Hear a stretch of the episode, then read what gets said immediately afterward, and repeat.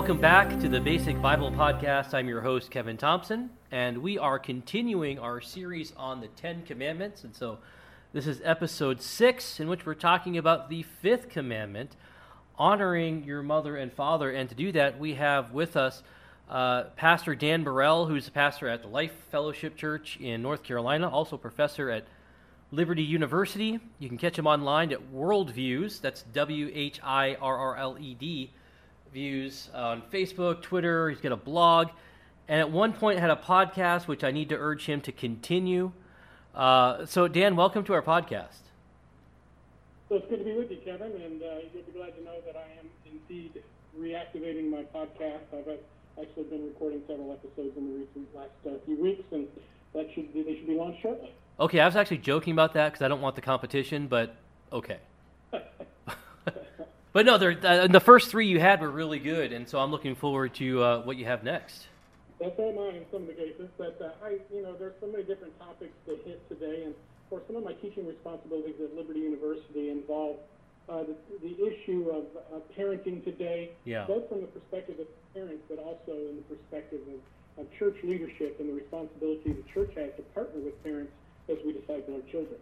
All right, well, and that's really our topic for today. So let me go ahead and read from Exodus chapter 20, uh, where, we, where we find these Ten Commandments, also in Deuteronomy 5. But here in Exodus chapter 20, we're kind of jumping from, we talked about one table of the law to the next, our, our responsibilities toward each other.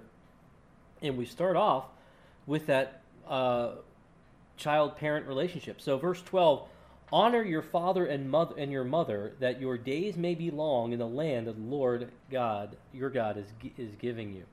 So we are to honor our father and mother. So, did talk to us. What does that really mean? Well, I think there's several principles that apply to the issue of honor, uh, particularly as it relates in this context, which is familial honor. And we also have to see this also with the understanding that there are phases of honor as well. There's seasons of honor and those different phases or seasons are going to look different. For instance, the way that a child who's still living under the authority of his parents honors his children may be and should be quite different than the way that an adult, or particularly adult with aged or infirm parents, would honor their children. So uh, honor is the kind of like the overarching uh, theme and expectation that God gives us in this passage but we also recognize that um, it's not so simplistic that it always looks the same in every season of life. Yeah, and that's important because you know, especially as we grow, that um, expectation, of, at least of obedience, may not quite be there as much as it is. You know, when I'm teaching uh, my one-year-old and my two-year-old and and and the, and the other kids we've got. Uh, I, I, expect when they're older, when they're, in fact, my 11 year old is really expecting the, the literally the, the minute the clock strikes whatever and he turns 18, um, he is going to be drastically different, living differently than he is now. Um, but to some degree, you know, when as they get older, they're not going to be under my expectation, my un, under every rule that I have, and that's actually a good thing. Absolutely, and you know, effective parenting is preparing them for the transitions that come in life, the seasons, the phases of life and also to learn to operate not by a code of conduct, but rather biblical principles that are based on a, a, a respect for the ultimate authority um, and the ultimate situation in which honor is requested and required by God. And that is how we interrelate with the truth that, mm. that is embodied in Scripture uh, or, or, revealed in Scripture and, and embodied in the person of Jesus Christ. Right. So the child at their very earliest ages is not particularly intellectually complicated. It's easy to say this is what honor looks like. But as the child matures and becomes more sophisticated and their personality emerges, then you shift away from these rigid, uh, rule-based expectations for honor, and you move into the domain of uh, principled honor. Could you talk a little bit more about the whole idea of obedience in terms of honoring? Because I, I remember as a kid – being told, aha, not only do you have to obey your parents, but you need to honor them, and it kind of uh, slap down with that. But uh, talk to us a little bit about that that dynamic. Well, and I think it's important to understand again. Basically, once you have demanded obedience, uh, you probably are dealing with multiple issues. Yeah. Um, that, that go well beyond whether or not a child is conforming to certain expected behaviors.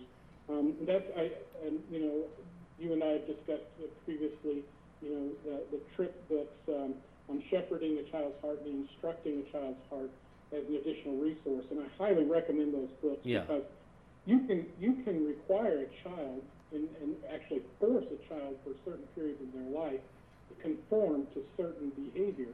But the real work of discipleship by a parent in the home is that they lead the children toward spiritual maturity that results in transformative behavior rather than conformative behavior. Right. Transformative behavior is very legalistic and is dependent upon external rules that have been basically beaten into the psyche of, of an individual.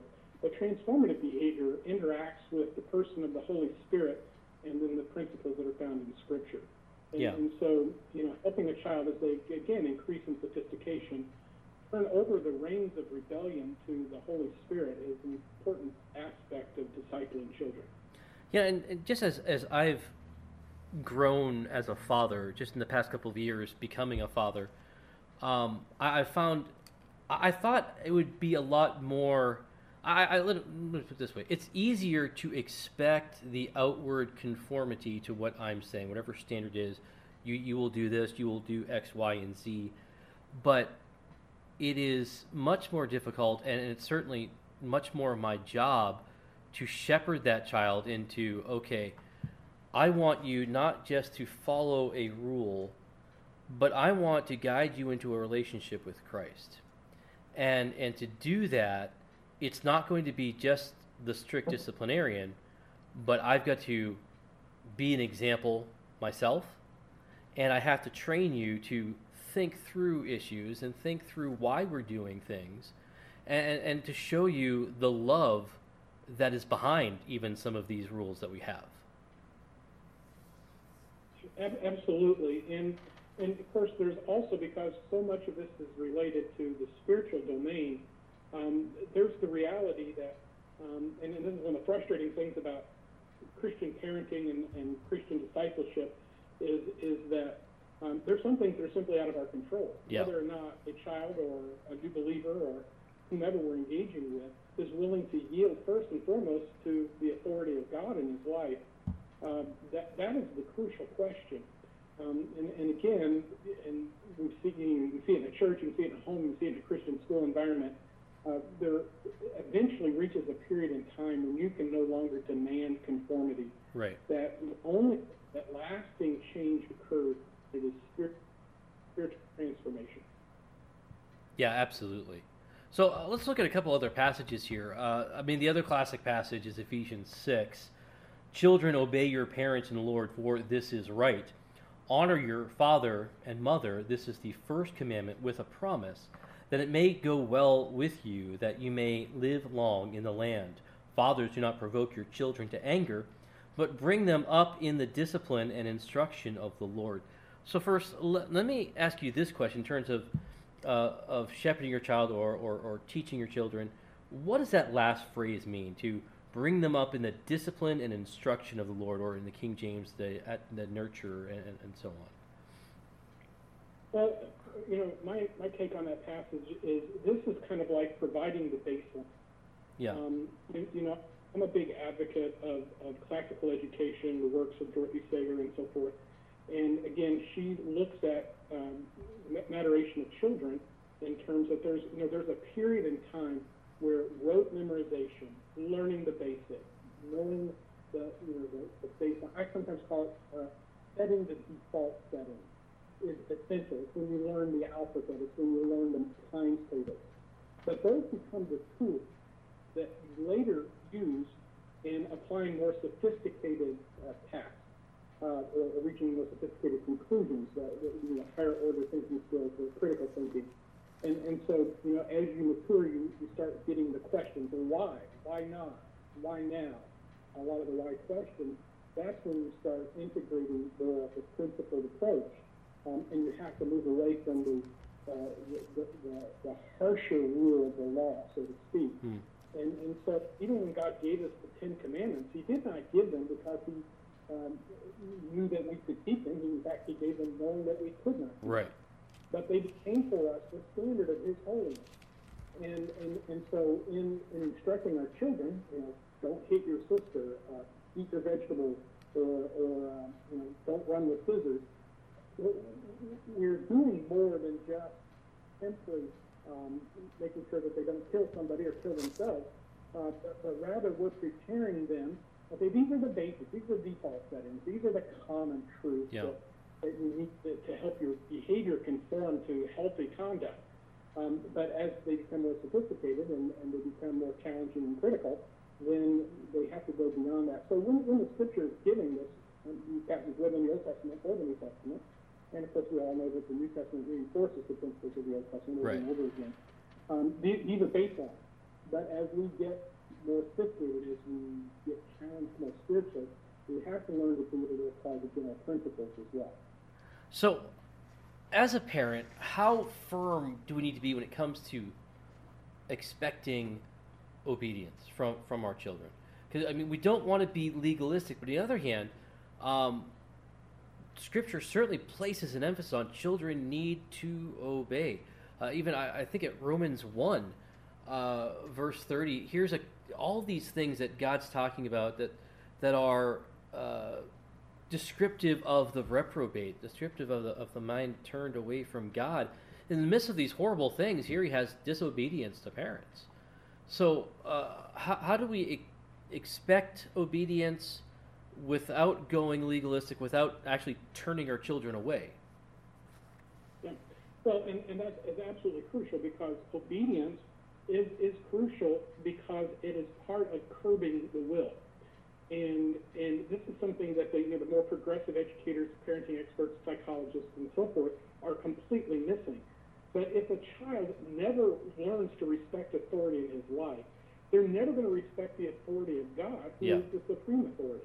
Heck, every a bit of authority we have uh, descends from the authority that God has given. Ours is temporary, His is permanent. So, um, by teaching our children that they do not have to respect secondary authority, whether it's us or the classroom teacher or the policeman, uh, we're setting them up for devastating consequences as a result.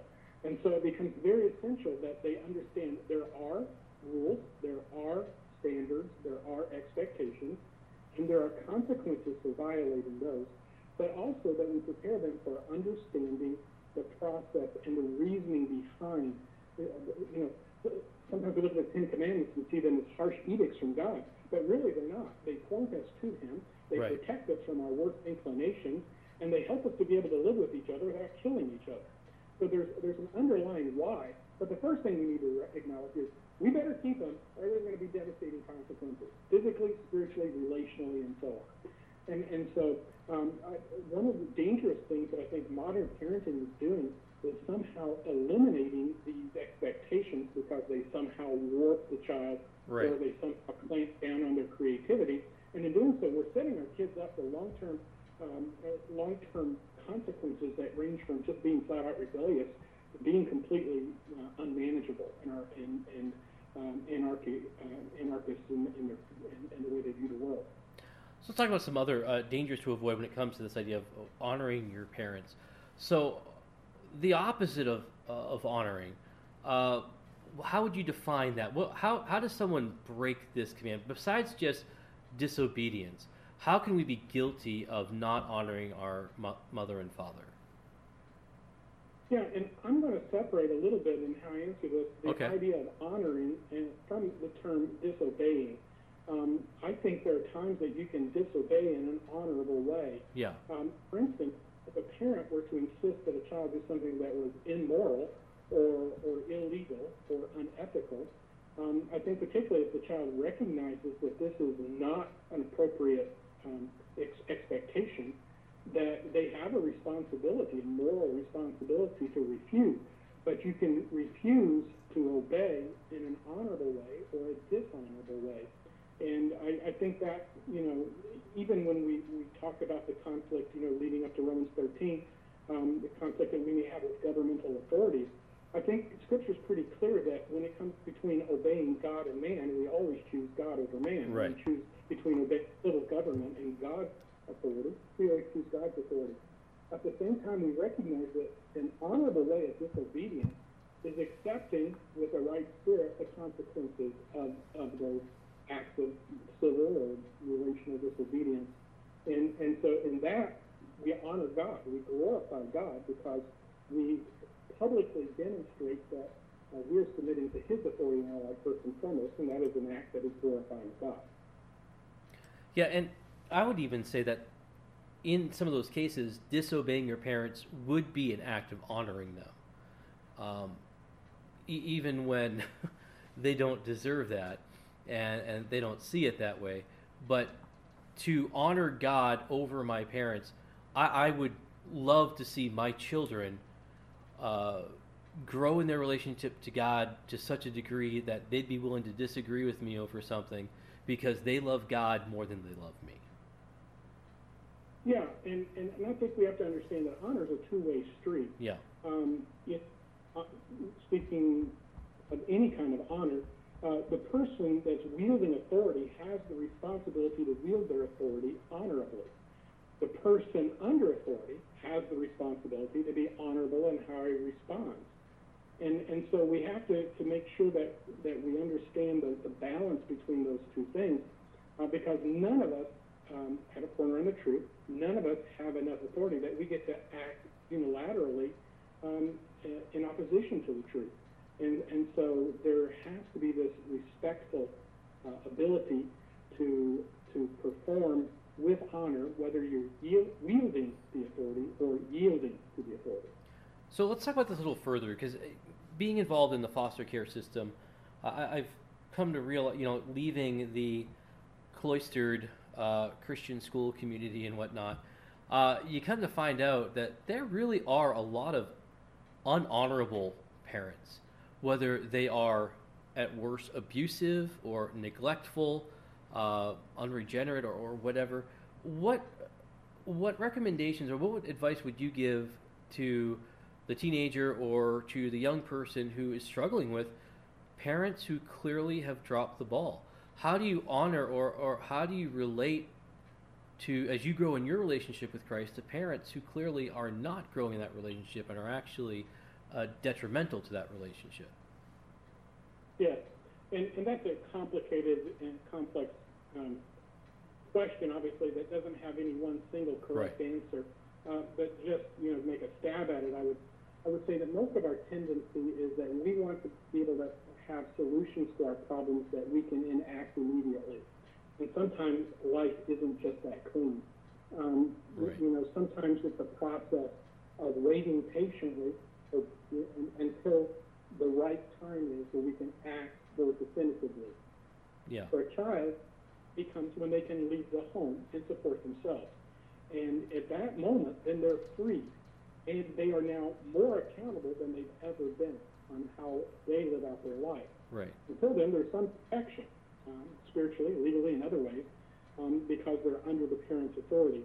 And so, if I were talking to an adolescent, for example, that you know really struggling with, with parents who are not modeling things biblically, or they may be overly harsh, and again, there's always limitations, and you know, I want, I want to be careful that I'm, I'm, I'm not ignoring those, and, and that I do acknowledge them because you know if a child is being physically or sexually abused, I, you know they they have the, the right and the responsibility to seek self protection. It's outside right. the character of God that He would demand that we stay in a situation yeah.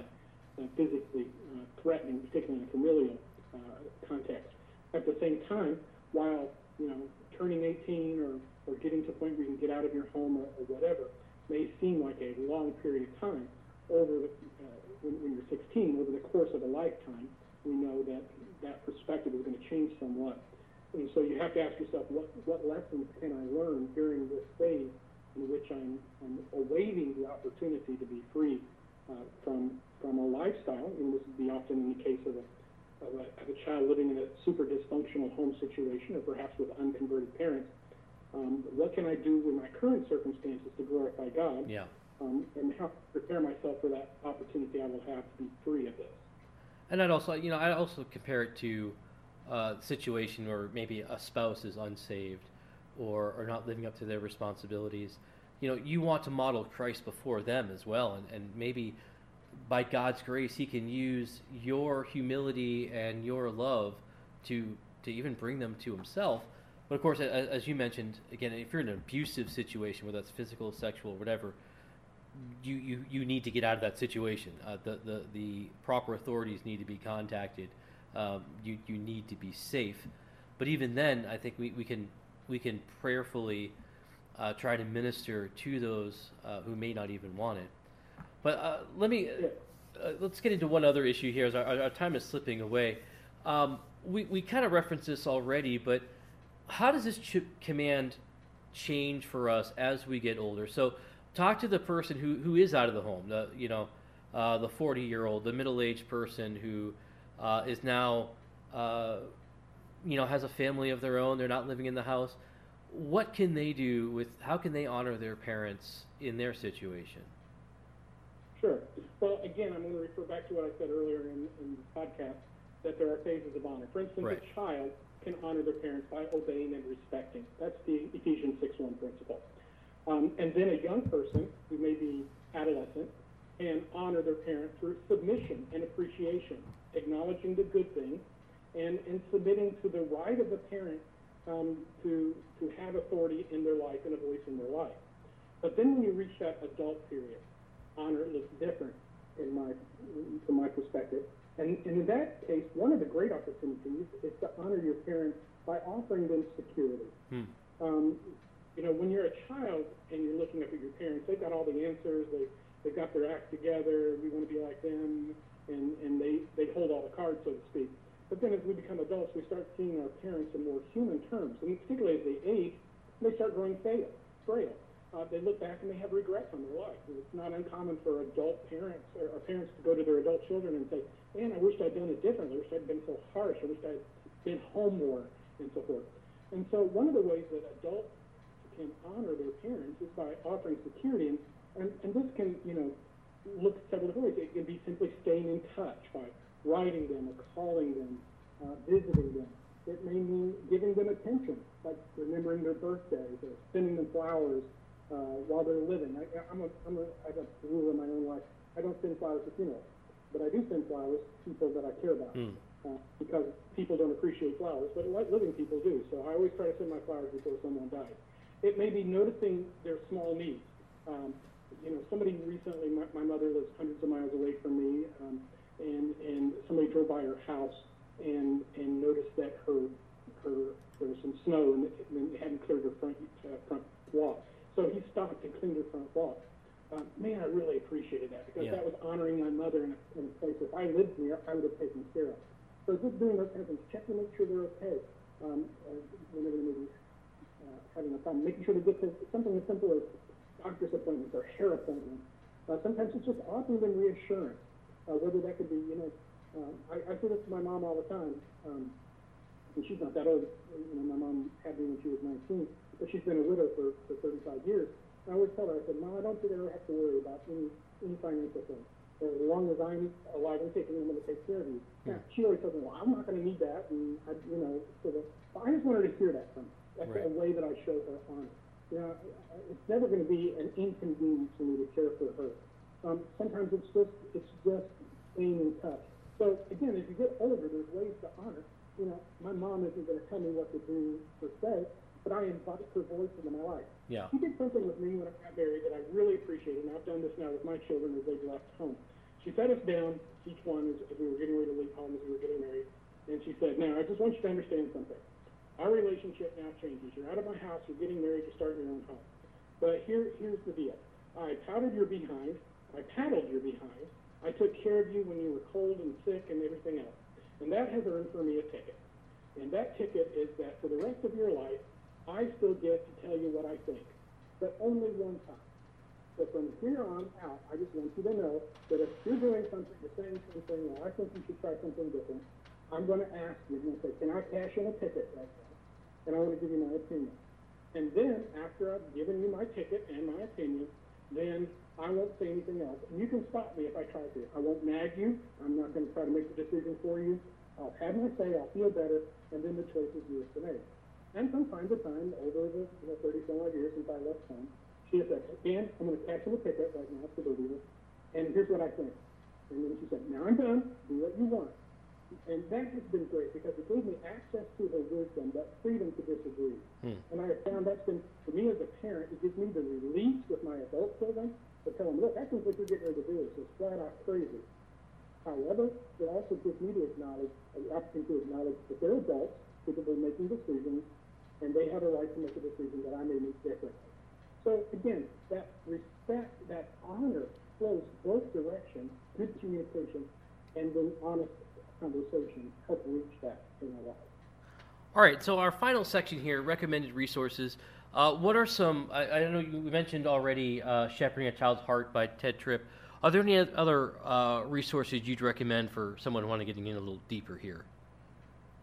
Well, and, you know, and, and as I was thinking about that, I, I don't know of two better books than the, the books by uh, the Tripp family on, on uh, shepherding Yeah. and instructing because it helps move people, particularly if they've got children living at home, away from a moralistic approach to a more principled approach. Uh, another book I recommend for, for teenagers, a couple of books.